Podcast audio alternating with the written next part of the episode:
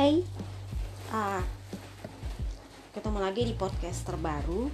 Uh, sesuai yang Mbak Yu janjikan di podcast terakhir bahwa uh, 40 menit itu masih ada sambungannya. Dan kali ini kita membahas soal apa kemarinnya yang Mbak Yu nyanyiin? Uh, ban goib terus apa kemarin ya oh kontraknya Ducati dan kontraknya yang Bebek Valev yang uh, rencananya bakal pengumuman di Nissan nanti. So, pertama kita akan bahas soal ban goib. Kenapa ban goib ini menjadi sorotan uh, setelah hampir setengah musim berjalan? Jadi, selama ini kan uh, Mbak Ayu udah soroti tuh ban goib udah bertahun-tahun bayangin coba.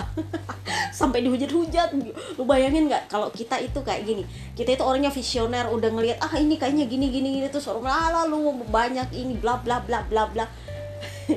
Dan sekarang itu kelihatan banget uh, bahwa apa yang Mbak Yu omongin selama bertahun-tahun ini akhirnya terbukti sekarang. Nah kenapa ban goib ini akhirnya terbukti baru musim ini. Sih, lihat. Kita mulai dari winter test kemarin. Oh, oke. Okay, uh, eh, kita bahas dulu apa kata Taramaso ya. Taramaso dalam artikelnya terakhir bilangnya gini. Uh, kami mengerti kenapa rider komplain soal uh, soal ban. Tapi kami ingin uh, menganggap bahwa kami ini kembali ke zaman 2016 saat uh, ban Michelin baru masuk di uh, MotoGP baru masuk kembali. Waktu itu kata dia nih, waktu itu semua rider baru mulai meraba-raba setting yang bagus, riding style yang bagus, uh, uh, pokoknya baru nyari selaknya lah ya. Dan di saat itu uh, kita punya banyak pemenang dalam satu musim. Nah, selama tiga tahun ini dia bilang tiga tahun terakhir kan ini baru ganti ban belakang yang benar-benar ganti ban belakang itu baru tahun 2020 ini. Selama tiga tahun terakhir dari 2016 sampai uh, uh, 2019 dia bilang uh, kita udah nggak pernah ganti ban. Dan sejak itu dari 2016, 2017, 2018 itu jumlah pemenang dalam satu musim itu mulai turun turun turun turun akhirnya tetap mengerucut pada satu orang si jurun rakor Mark Marcus jadi kayak gitu jadi menurut dia uh, komplain yang uh, diajukan oleh para rider di musim ini karena ban baru belakang ban slick belakang yang baru itu adalah uh, sama dengan kondisi 2016 itu sebenarnya Bayu pengen bantah. Oke, kita lihat ya. Back to uh, uh, apa tujuannya ban ban slick belakang ini diciptakan yang baru. Jadi kemarin itu kan komplainnya para rider dari tahun 2016, 17, 18, 19 itu adalah ban ini uh, kurang ngegrip untuk setup yang mereka miliki dengan gaya ride riding stylenya mereka yang masing-masing ban itu kurang ngegrip. Jadi uh, hanya rider tertentu dengan riding style tertentu dan setup tertentu yang cocok. Ya lo tau lah siapa ya. Dan selama itu Michelin kekeh banget gitu. Even even Papa Willow komplain soal ban nggak digubris karena menurut mereka patokannya adalah Mark Marcus. Mark Marcus nggak pernah komplain soal ban itu, nggak pernah sekalipun dia komplain soal ban. Nah, akhirnya karena uh, uh, tahun 2019 kita mulai bosan kan, ah yang menang itu itu lagi, ah yang gini gini. Akhirnya kan uh, sepertinya Om uh, S agak-agak eh uh, ini kurang bergairah nih ya uh, orang udah mulai bosan yang menang itu itu terus. Uh, dan keluhannya rider adalah ban. Bannya kurang grip. Jadi kan logikanya gini.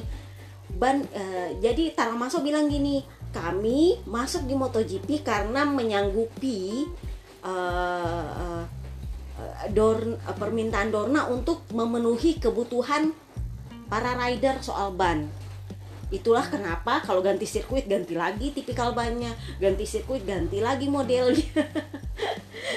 Kayak gitu. Jadi itu katanya itu kesepakatan mereka sama Dorna bahwa uh, uh, uh, uh, Michelin harus fleksibel menyediakan ban sesuai dengan kebutuhan uh, para rider di sirkuit tertentu terutama misalnya sirkuit yang butuh uh, uh, uh, uh, ketebalan yang lebih banyak atau uh, sisi kiri sisi kanan pokoknya ada ada lah ya.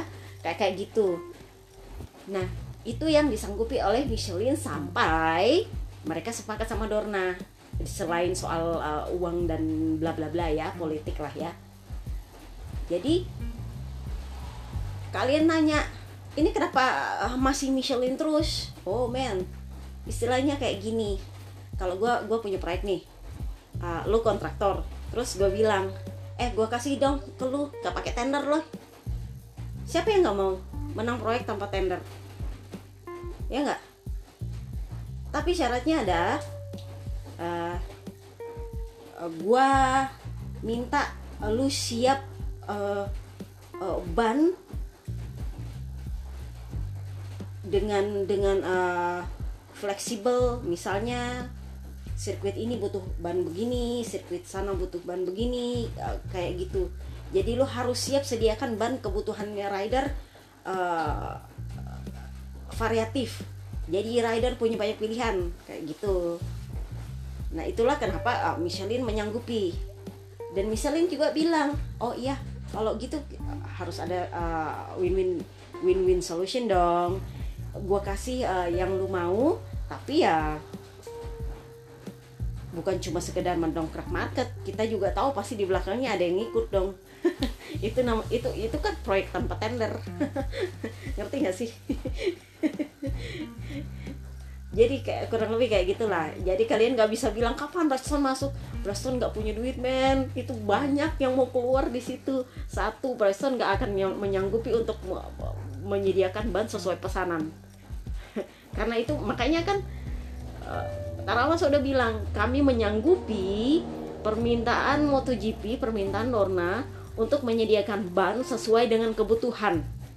Katanya sih kebutuhan para rider, tapi in fact para rider toh komplain juga. Eh, jadi kurang lebih kayak gitu.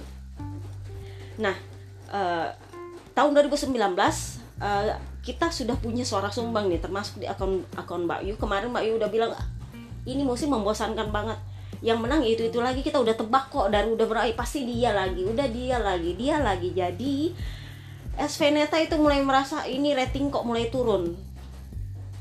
Oke okay, terutama di sirkuit tertentu kecuali Asia ya. Asia itu lebih karena uh, ada beberapa sirkuit baru yang kita sekalian kita nonton MotoGP sekalian kita liburan.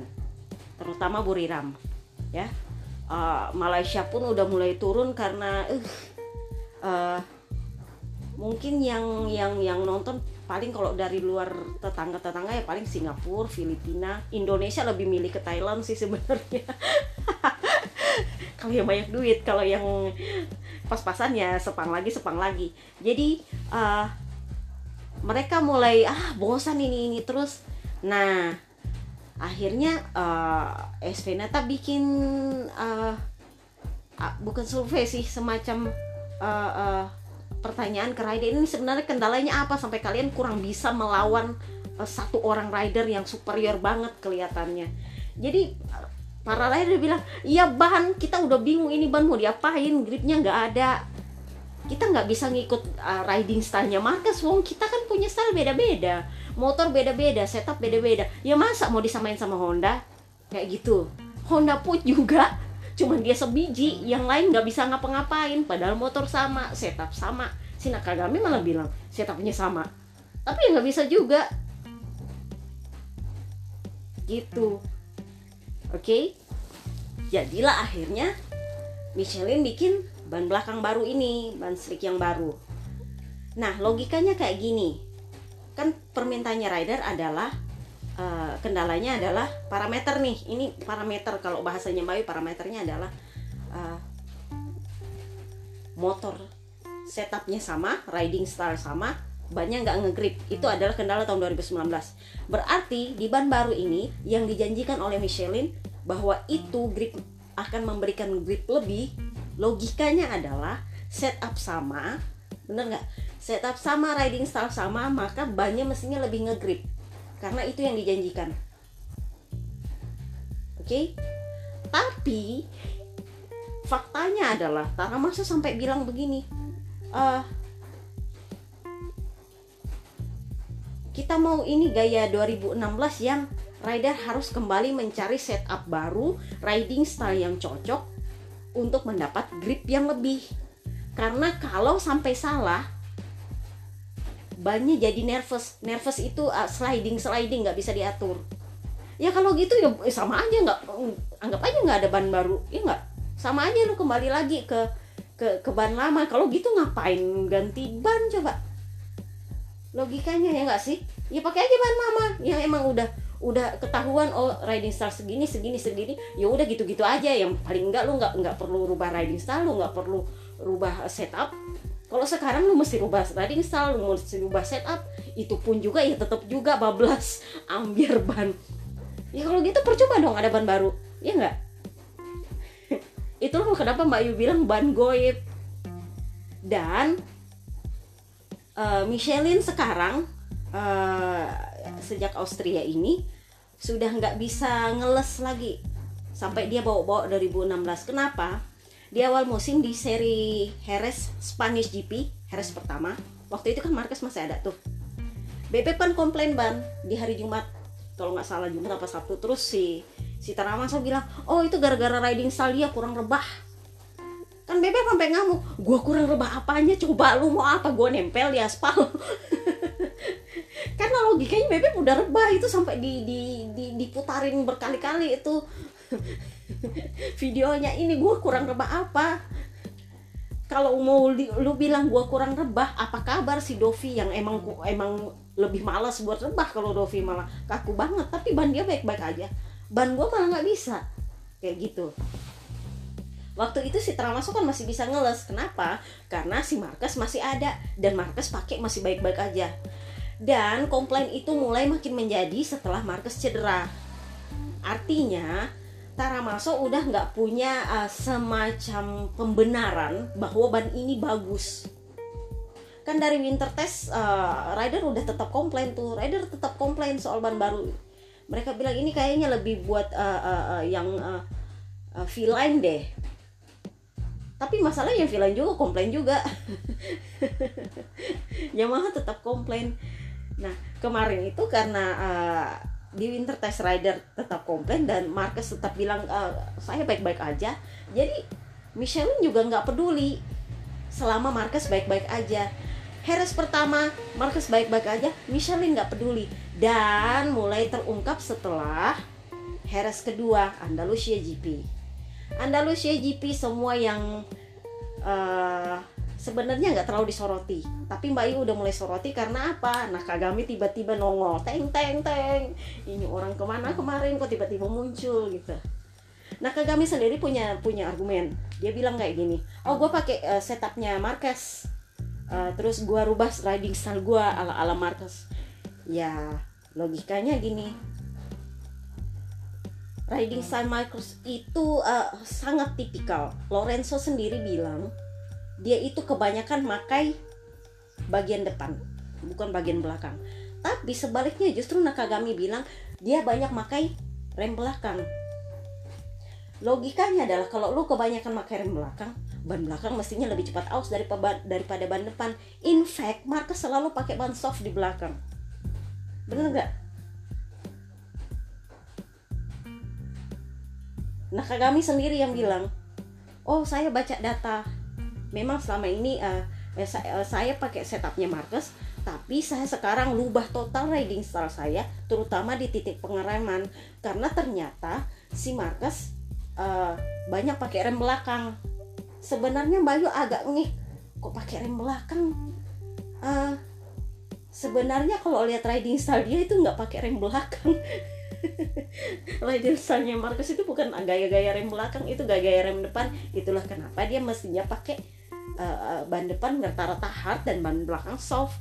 Tapi sesuatu yang agak ting itu karena kita nggak mungkin nggak uh, Nakagami anggap aja dia polos ya tanda kutip. Dia pasti nggak tahu soal anggap aja dia nggak tahu soal ban. Dia cuma lihat data dan dia bilang data saya adalah si Marcus sering ngerem pakai rem belakang nah kalau ngerem pakai rem belakang kan logikanya ban belakang lebih cepat aus. In fact Marcus lebih sering pakai ban soft. Dan itu awet. Lu mau model jumpalitan mau mau mau nempel di aspal lu mau dari belakang ke depan lu mau nyosor dulu kayak ke gravel. Bannya baik-baik aja. Aneh kan? Itu kan. makanya Mbak Yu bilang ban goib. Rada aneh oke okay. ah Andalusia GP tidak ada yang peduli. Oke okay, kita lanjut ke uh, Brno. Di Brno Mbak Yu udah mulai oh si Naka nih tapi nggak ada yang peduli. Uh, sampai si ya Quartararo bilang uh, eh, gue curiga nih Michelin ada kong kali kong nih sama KTM karena memang waktu itu KTM kan uh, sekarang kan kondisinya KTM uh, eh, latihannya bebas. Nggak uh, ada batas dan uh, itu artinya dia memakai ban Michelin itu lebih banyak dari pabrikan lain. Kalian ngerti? Dan uh, ya wajar karena dari sisi bisnis ya berarti KTM ngasih pemasukan lebih banyak dari pabrikan lain kan buat ngetes private. Benar nggak sih? Jadi ya wajar kalau uh, Snack Taro berpikir bahwa uh, KTM banyak latihan di Brno dan uh, Red Bull Ring sehingga mereka tahu setup yang cocok bannya yang mana yang cocok. Unggul banyak lah ya dibanding pabrikan lain. Oke. Okay. nah yang mulai kerasa adalah di Red Bull Ring si Dovi mulai ngomong oh di Brno kemarin kan yang ngomong eh, si Dovi nggak ngomong kemarin. Yang ngomong banget itu si Jekes sama uh, Petrucci Bebe Vale selain Quartararo ya uh, Bebe Vale bilang eh emang ya selama ini emang perasaan dia kan udah tahu tuh dia kan ngerasa banget kalau soal ban. Ya emang sih selama ini setahu gua tuh ada ban yang lebih baik dari ban lain. Itu kata Bebe. Terus uh, uh, kalau si Jackass ngomongnya hah itu kan karena uh, waktu itu Snake Taro tuh yang yang yang kualifikasi. Terus dia bilang ah gue curiga ini karena orang Prancis sebenarnya sih nggak ke situ tapi uh, ya masuk di akal juga. Waktu itu itu adalah teorinya para Marqueser. Uh, karena menganggap uh, memang akhirnya mereka percaya bahwa ban, ban goib itu ada tapi itu dikasihnya ke Snake Taro bukan ke Mark Marcus jadi si Miller uh, percaya yang itu. Terus si Petrucci bilang ah emang sih ini ban aneh. Uh, uh, uh, uh, sama gitu. Nggak sama kualitasnya. Uh, memang dia uh, membaik ban yang baru ini membaik gripnya tapi nggak sama nggak konsisten. Itu menurut si Petrus. Si Dovi waktu di Brno shut up dia nggak ngomong. Nah, Dovi mulai ngomong setelah di uh, Red Bull Ring seri kedua. Kenapa? Jadi dia itu ngetes uh, uh, uh, setting sepertinya dia ngetes setup race-nya itu dari sesi latihan. Dia dia udah bilang ini saya udah ngetes sama ban medium itu dari sesi latihan dan saya sudah dapat settingnya yang pas oh gini gini gini. Tapi kenapa tiba-tiba saat di race semuanya amburadul? Semua ini gara-gara ban karena kalau udah ban kayak gini kita udah nggak bisa prediksi. Udah udah bagus dari sesi latihan tiba-tiba di race ambrol. Kan aneh. Itu menurut Dovi. Si Michelin seperti biasa kalau di Harris kemarin uh, Michelin nyalahin riding stylenya bebek yang kurang rebah uh, kali ini Michelin nyalahin uh, tekanan bannya Kaisar yang kurang kurang kurang katanya. Jadi uh, uh, uh, kurang memuai di track sehingga sentuhan permukaan ban dengan aspal itu lebih banyak dan itu menyebabkan lebih cepat habis bannya. Tapi logikanya kan itu ada standar satu. Ada standarnya. Ya nggak mungkin dengan suhu segitu uh, teknisinya Michelin uh, teknisinya Dovi sampai nggak tahu tekanan kurang apa-apa. Kan itu ada standar logikanya sih. Tapi ya boh lah ya. Nah bicara soal nakagami si origami ah Marcus kemarin buka bicara. Dia nggak mau uh, Jordan Drakor nggak mau disalahin memburuknya performa Honda adalah karena pengembangan ditujukan hanya untuk dia seorang. Dia menolak itu. Dia bilang gini, semua rider di Honda mendapatkan porsi tes yang sama dan hak yang sama untuk memberikan masukan atas apa yang mereka coba. Dia cuci tangan nih. Istilahnya Maya cuci tangan jadi ya mestinya bukan cuman gue sendiri dong hasil pengembangan gue itu kan juga pengembangannya keras loh. Ya nggak bisa dia nggak bisa nyalain nyalain cuma dia sama keras jadi intinya dia nunjuk keras loh sih sebenarnya. Kan yang ngomongnya cuma mereka dua dia nunjuk keras loh. Dia nggak mungkin nyalain adiknya. Dia apalagi nakagami. Nakagami pakai sasis uh, 2019 mah jadi dia nyalain nyalahin Carl Russell Carl Russell udah nggak bisa apa-apa lagi. Dia cuma bisa bilang gue nggak kurang dukungan teknis dari pabrikan ya kurang itu aja dia bilang.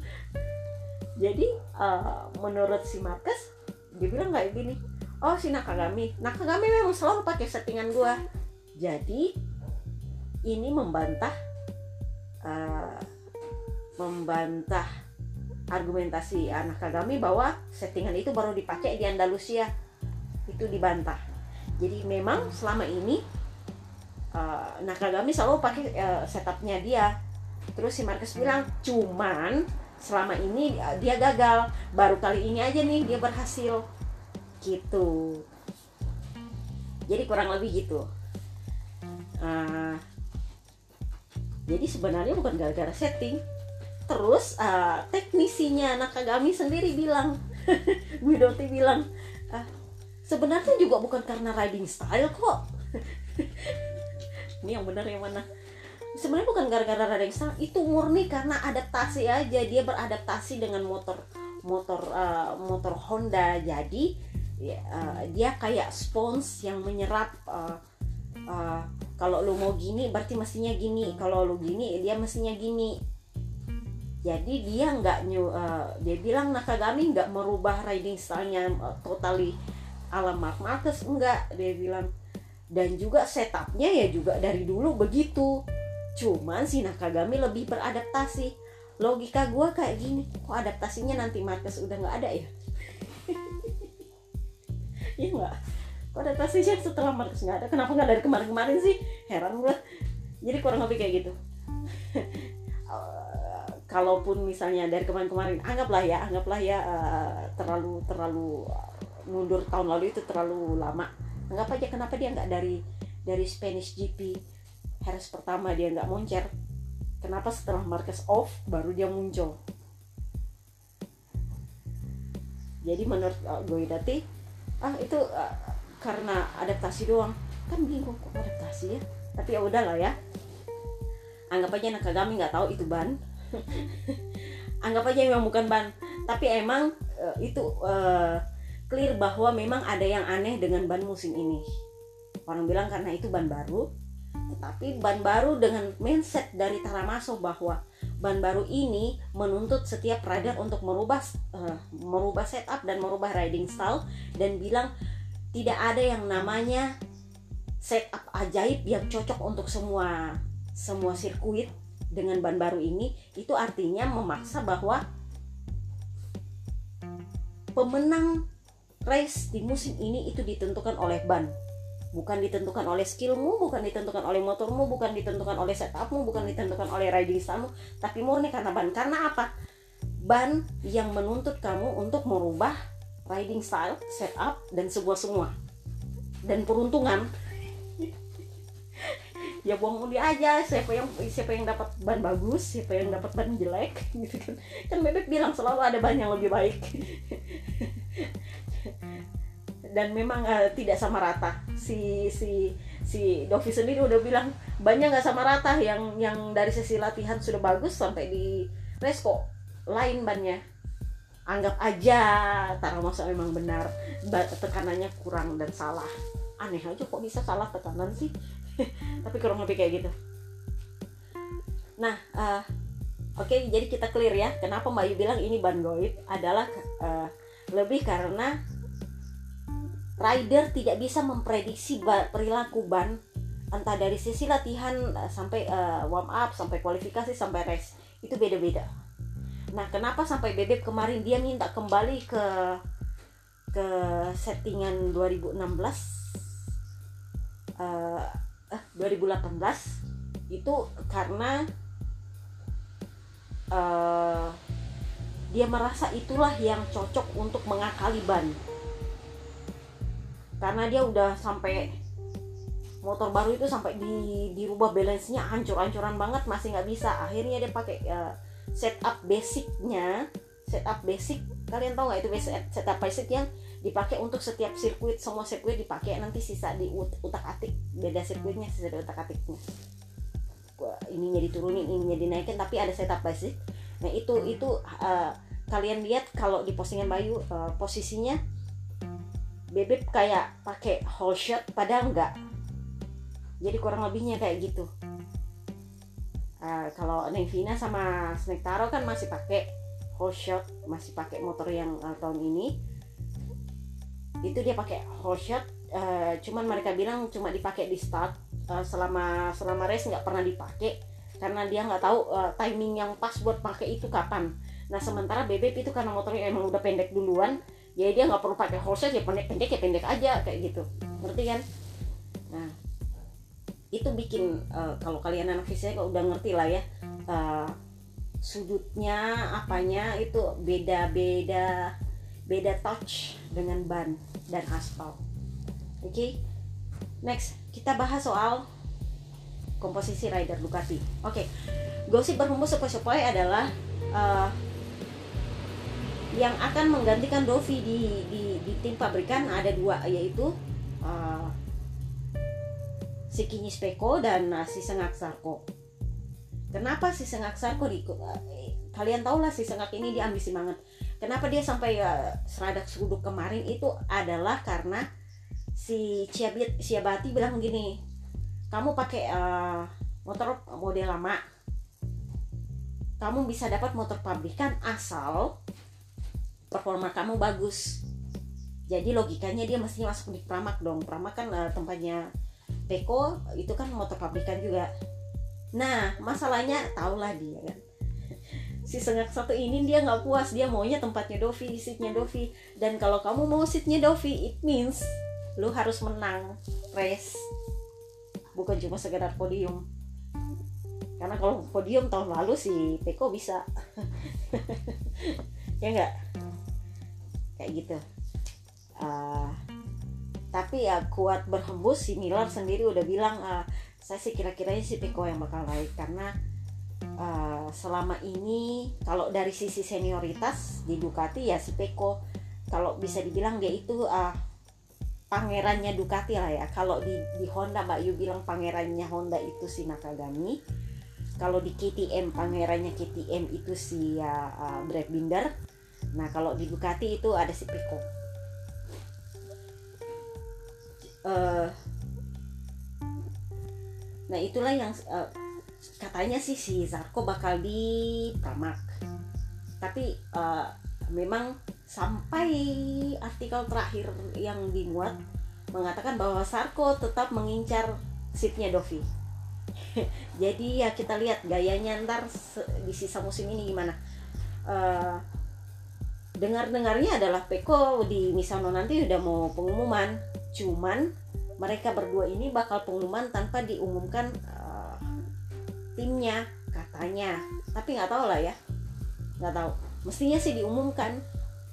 Biar line up jelas ini mau masuk ke mana ini mau ke ya kalau nggak diumumkan timnya kan kasihan juga. MotoGP mau ditaruh di mana sih? Line up rider. Jadi memang mestinya diumumkan timnya kemudian pendamping Sarko di di Pramak adalah uh, Jorge Martin. Itu emang udah clear dari kapan sih Mbak Yu ngomongin kemarin tuh? Dari kapan ya? Uh, uh, dari Miller. Dari Miller pengumuman kontrak. Itu emang udah clear udah udah udah udah katanya sih udah udah tanda tangan kontrak sisa pengumuman doang. Dan itu pengumumannya memang September di sana kemudian yang ganti Sarko kabarnya sih Enya Bastian ini. Itu uh, uh, uh, itu juga katanya sih bakal pengumuman di Misano juga. Pokoknya San Marino adalah rumahnya Ducati jadi mereka bakal pengumuman kontrak di situ. Nah yang masalah adalah Rabat. Rabat itu kontraknya sampai 2021 uh, memang uh, Ducati tertarik sama Luca Marini adiknya Bebe Vale. In fact karena uh, Luca Marini sampai sekarang kondisinya dia adalah pemegang uh, pimpinan klasemen tahun 2020 si Marini sih ya memang mau siapa sih yang nggak mau naik kelas gitu kan? Cuma masalahnya kalau dia cuma masuk di Avintia Bebe Vale yang mikir. Bebe Vale udah bilang ya bagus dong kalau ada ada Ducati tertarik sama dia. Cuman saya mau adik saya tetap fokus pada uh, musim ini. Di di Moto2 di balapan gak usah dulu mikir-mikir naik Moto MotoGP. Sebenarnya sih bukan tanpa alasan juga Bebe paling ngomong gitu. Jadi intinya gini. Oke jadi intinya gini. Kalau misalnya uh, uh, lu masuk Avintia berarti lu antara dua lu pakai motor yang mundur satu tahun atau dua tahun lalu. Yang jelas bukan motor pabrikan itu yang bebek nggak mau. Itu yang dia nggak mau. Kenapa? Itu artinya support dari Ducati akan sangat sangat sangat sangat sangat kurang. Oke. Okay? jadi itu yang bebek mau uh, untuk Maro. Lu sabar aja dulu sampai tahun 2021 antar tahun 2022 itu kan uh, Suzuki mau mau mau brojolin tim satelitnya tuh Nah kita nggak tahu ini tim satelitnya apakah bakal bakal Sky VR46 atau justru Petronas. Kenapa Mbak Ayu bilang nggak menutup kemungkinan Petronas? Kalian ingat ceritanya Tech 3 sama Yamaha kemarin? Memang Tech 3 itu banyak duit. Duit bukan masalah kemarin. Yang masalah adalah sampai Tech 3 ngambek adalah Yamaha nggak mau kasih motor pabrikan. Itu yang di, di, dikeluhkan sama Headphone Sarah kemarin. Uh, sampai karena si Sarko kemarin itu minta motor pabrikan terus nggak dikasih sama Yamaha. Yamaha bukannya sebenarnya bukannya nggak mau cuman dia nggak suka dengan attitude-nya Sarko yang sesengak-sengak aja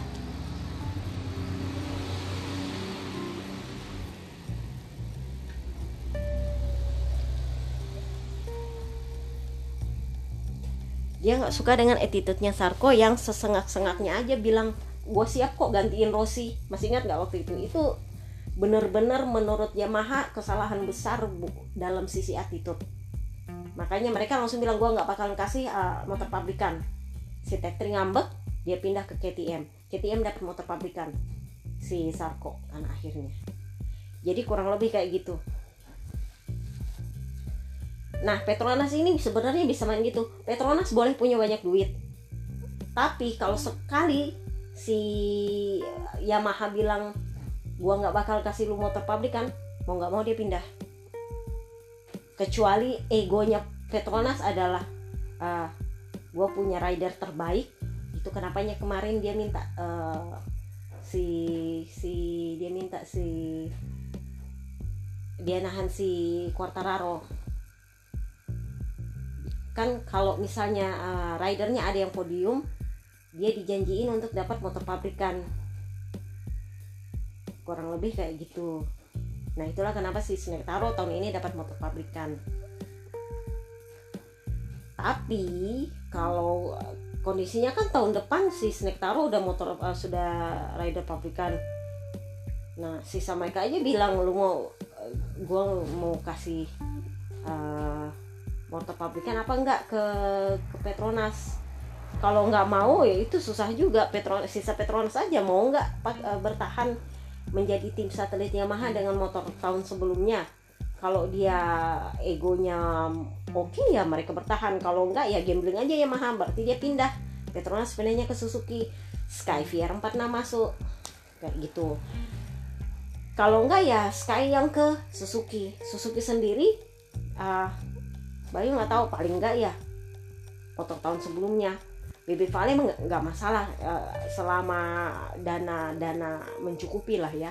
Tapi sejauh Mbak Yu yang yang Mbak tahu pabrikan itu akan kasih support lebih ke satelitnya uh, untuk pengembangan uh, juga untuk membantu poin klasemen sih sebenarnya.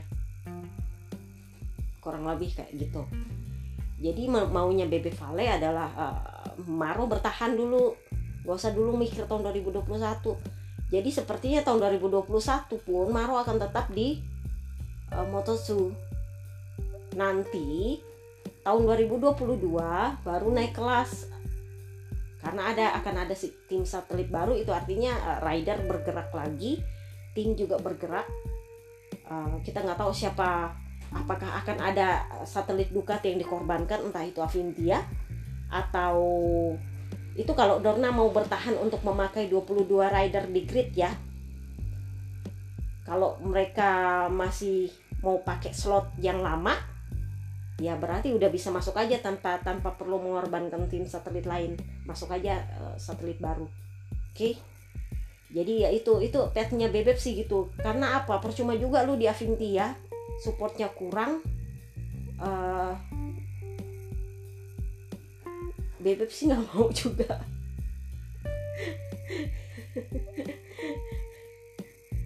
Avintia itu yang uh, lagian kasihan sama si Rabat. Rabat itu kan uh, kontraknya sampai 2021 terus dia yang bawa sponsor jauh lebih banyak daripada Sultan AB kemarin. Sultan AB aja yang kontraknya masih bisa panjang tiba-tiba diputus coba. Tapi Bebe Vale nggak mau. Dia cuma bilang ah uh, mending Maro fokus. Kenapa? Kasihan juga mau depak rabat sebenarnya rabat itu diam-diam merayap sih. Dia bawa bawa duit buat Avintia operasional lah setidaknya lah ya. Kurang lebih kayak gitu. Oke okay? uh, ya kita clear ya soal Ducati dan soal Maro. Sekarang kita bahas soal BB Vale. Apa yang bikin uh, kontrak ini lama tertahan? Jadi kalau kalian runut-runut postingan Mbak Yu pertama adalah uh, alasannya itu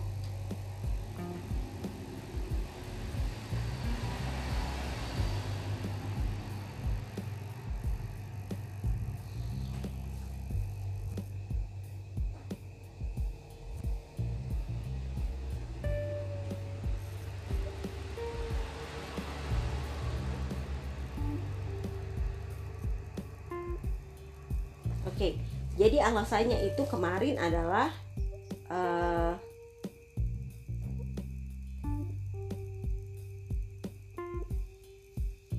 karena uh, Baby Vale nggak soan ke ke Dato R. Itu alasan pertama kan kemarin.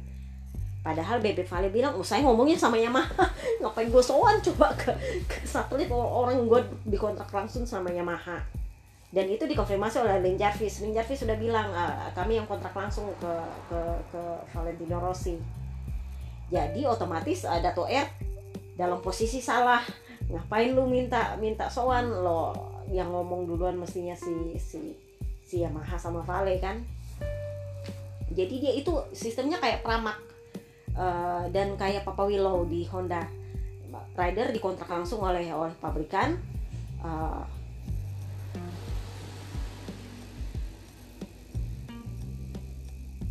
jadi rider dikontrak langsung oleh pabrikan dan uh,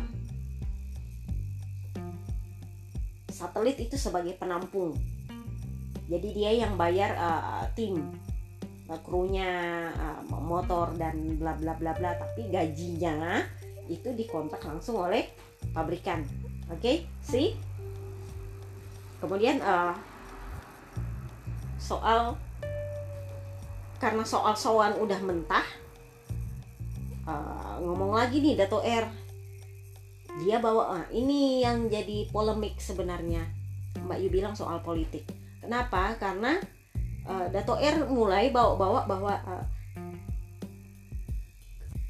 hak dia sebagai uh, sponsor.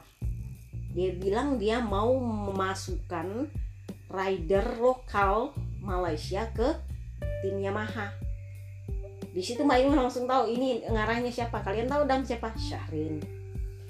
Mbak Ayu bilang kenapa itu politik? Gini.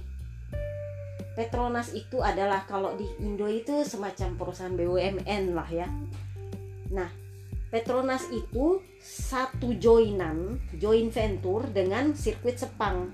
Itulah kenapa kemarin Dato Air sebenarnya dia CEO sirkuit Sepang terus dia masuk jadi CEO uh, jadi tim tim prinsipalnya uh, Petronas. Dia harus lepas CEO Sepang.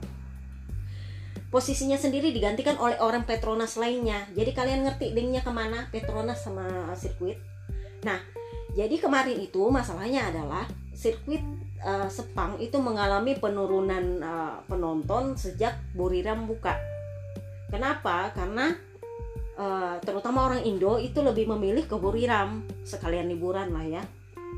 Meskipun kita direndah-rendahin juga gue heran tuh kadang-kadang suka mereka suka ngerendahin kita padahal kalau dari luar yang banyak kan justru orang Indonesia kalau kalau penonton luar ya. Penonton uh, uh, luar itu kebanyakan Malaysia uh, selain Malaysia itu Singapura yang Mbak Yu lihat. Karena kemarin juga sempat start dari Singapura uh, dari Singapura dengan dari Indonesia. Nah, Indonesia sekarang beralihnya ke Buriram. Singapura sendiri uh, ada yang ke Sepang, ada yang ke Buriram karena kan orang kaya mereka juga. Sekalian dong ya jalan-jalan ke Thailand. Jadi mereka itu mengalami penurunan penonton.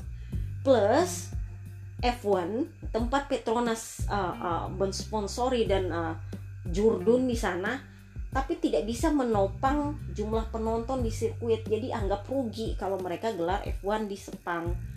Yang mereka harapkan adalah dari MotoGP. Nah masalahnya MotoGP itu sendiri nasionalismenya uh, Malaysia itu adalah uh, mereka sangat mengidolakan rider lokal. Nah, waktu zamannya Syahrin masih di Tech 3 itu penuhnya minta ampun itu sirkuit. Uh, Bayu udah gak ngerti itu bau apa segala macam di situ serius deh. Jadi uh, mereka menganggap bahwa rider lokal kalau ada rider lokal Malaysia yang kembali ke ranah MotoGP ke kelas MotoGP itu akan mendongkrak jumlah penonton lokal. Jadi mereka nggak bergantung pada penonton luar luar Malaysia lagi. Yang notabene banyak pindah ke Buriram. Itulah kenapa Buriram sekarang memecahkan rekor penonton terbanyak menggantikan Malaysia karena waktu belum ada Buriram Malaysia yang penuhnya minta ampun iyalah kalau kita gunung-gunung semua ke situ yang dari Cina ke situ yang dari Thailand ke situ Iya kemarin Bayu sampai ketemu orang Cina orang dari Cina di bandara. Yo gue datang ke sini cuma mau nonton Rossi loh. Ya buset loh. Jadi kurang lebih kayak gitu. Uh, Uh, jadi sekarang mereka nontonnya di Thailand karena dianggap wah sekalian jalan-jalan. Ya buang duit sekalian buang duit lah ya. Jadi kurang lebih kayak gitu. Itulah kenapa ada politik main di situ. Uh, mereka membutuhkan uh, kenapa bukan cuma soal duit? Karena perusahaan-perusahaan uh, uh, sirkuit itu di, di dan Petronas itu dikelola oleh, oleh negara istilahnya kayak BUMN-nya holdingnya Indonesia lah ya kayak gitu. Dan itu ada politik main di situ. Ah, iyalah ya ya. Kita udah nggak tahu itu mainannya mainannya mainannya orang-orang atas tapi uh, ada itu ada kaitannya dengan politik karena itu ada di bawah uh, menteri olahraga uh, yang yang ya bisa dibilang uh, uh, dia membawahi uh, mereka punya target tertentu untuk cabang-cabang olahraga tertentu.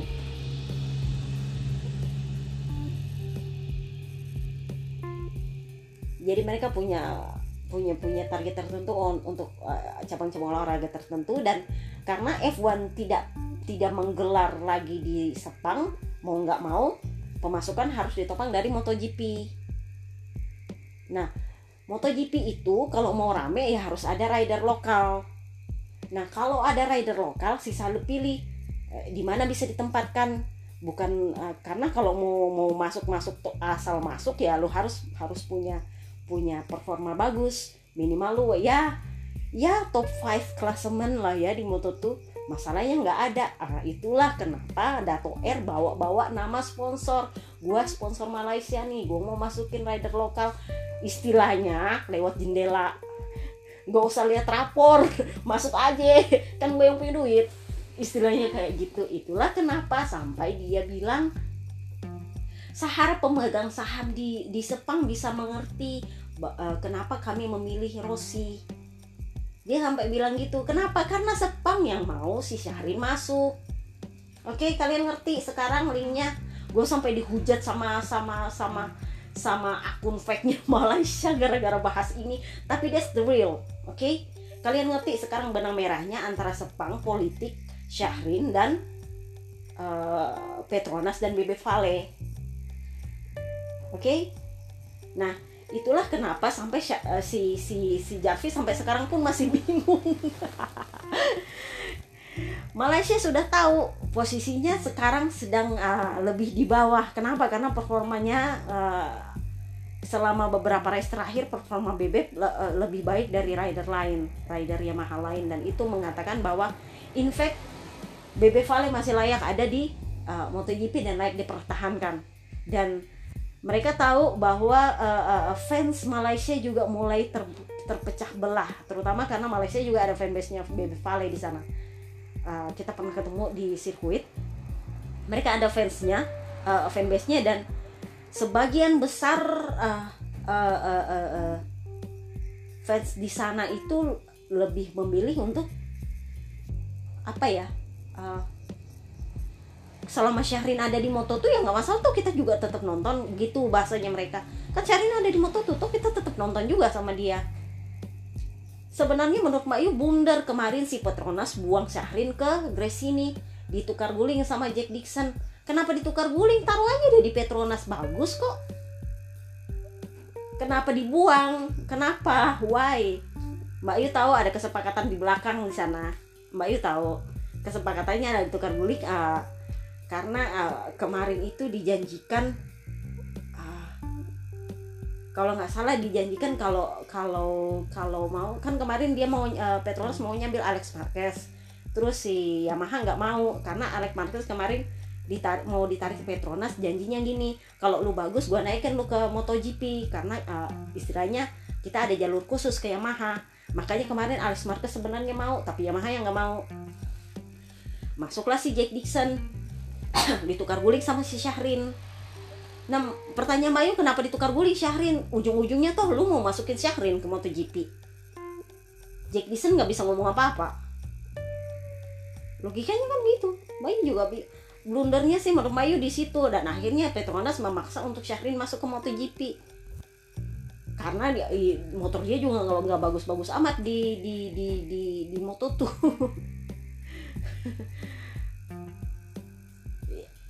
Blundernya Petronas sih tapi ya udahlah ya keputusan mereka.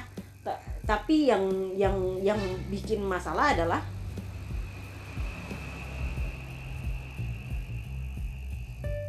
yang bikin masalah adalah uh, kenapa BB Vale yang jadi korban? Nah si Yamaha sendiri nggak bisa cut kontrak begitu aja. Kenapa? Karena sudah terlanjur uh, sudah terlanjur uh, pengumuman kontrak si Morbidelli jadi kalau mau putus kontrak ya kalian ingat uh, kasusnya Mark VDS waktu itu sih siapa sih yang udah pengumuman? Si Muti apa ya? Eh bukan Muti Morbidelli apa sampai akhirnya tapi itu kan ceritanya karena masalah keuangan jadi mau nggak mau harus bubar. Nah masalah ini yang mau mau, mau putusin kontrak Petronas yang yang mustajab juga orang mereka ada uang kok. Ya enggak udah terlanjur pengumuman si si Morbi apa pun yang diminta oleh pengacara VR46 dengan dengan Petronas udah clear. Karena kan itu uh, Petronas yang kontrak langsung si Morbi. Bedanya BB Vale yang kontrak langsung ada Yamaha gitu. Si Javis pusing sendiri kenapa? Karena Petronas minta ada klausul di mana hak mereka di, diberikan lebih atas atas uh, uh, uh, kontrak ya antara BB Vale dengan Yamaha. Ada ada sponsor ngikut di situ. Si Petronas nggak mau apa ya dibilang uh, lebih dominan apa monster kayak gitu. Kurang lebih kayak gitulah ya jadi ya menurut Jarvis uh, kita usahakan mau uh, jadwalnya sih kemarin sebenarnya 10 September sebelum Misano cuman ya ini kalau dilihat-lihat kayaknya molor lagi nih. Mungkin uh, Misano seri kedua kali ya. Kita lihat aja ya. Mungkin Misano seri kedua bukan Misano seri pertama ini. Oke okay, uh, udah itu aja. Wih, sudah 50 menit. Sorry uh, kita akhiri dulu podcast kita. Maaf ternyata lebih lama dari dari dari podcast podcast sebelumnya. Have a nice day guys. Thank you. Bye bye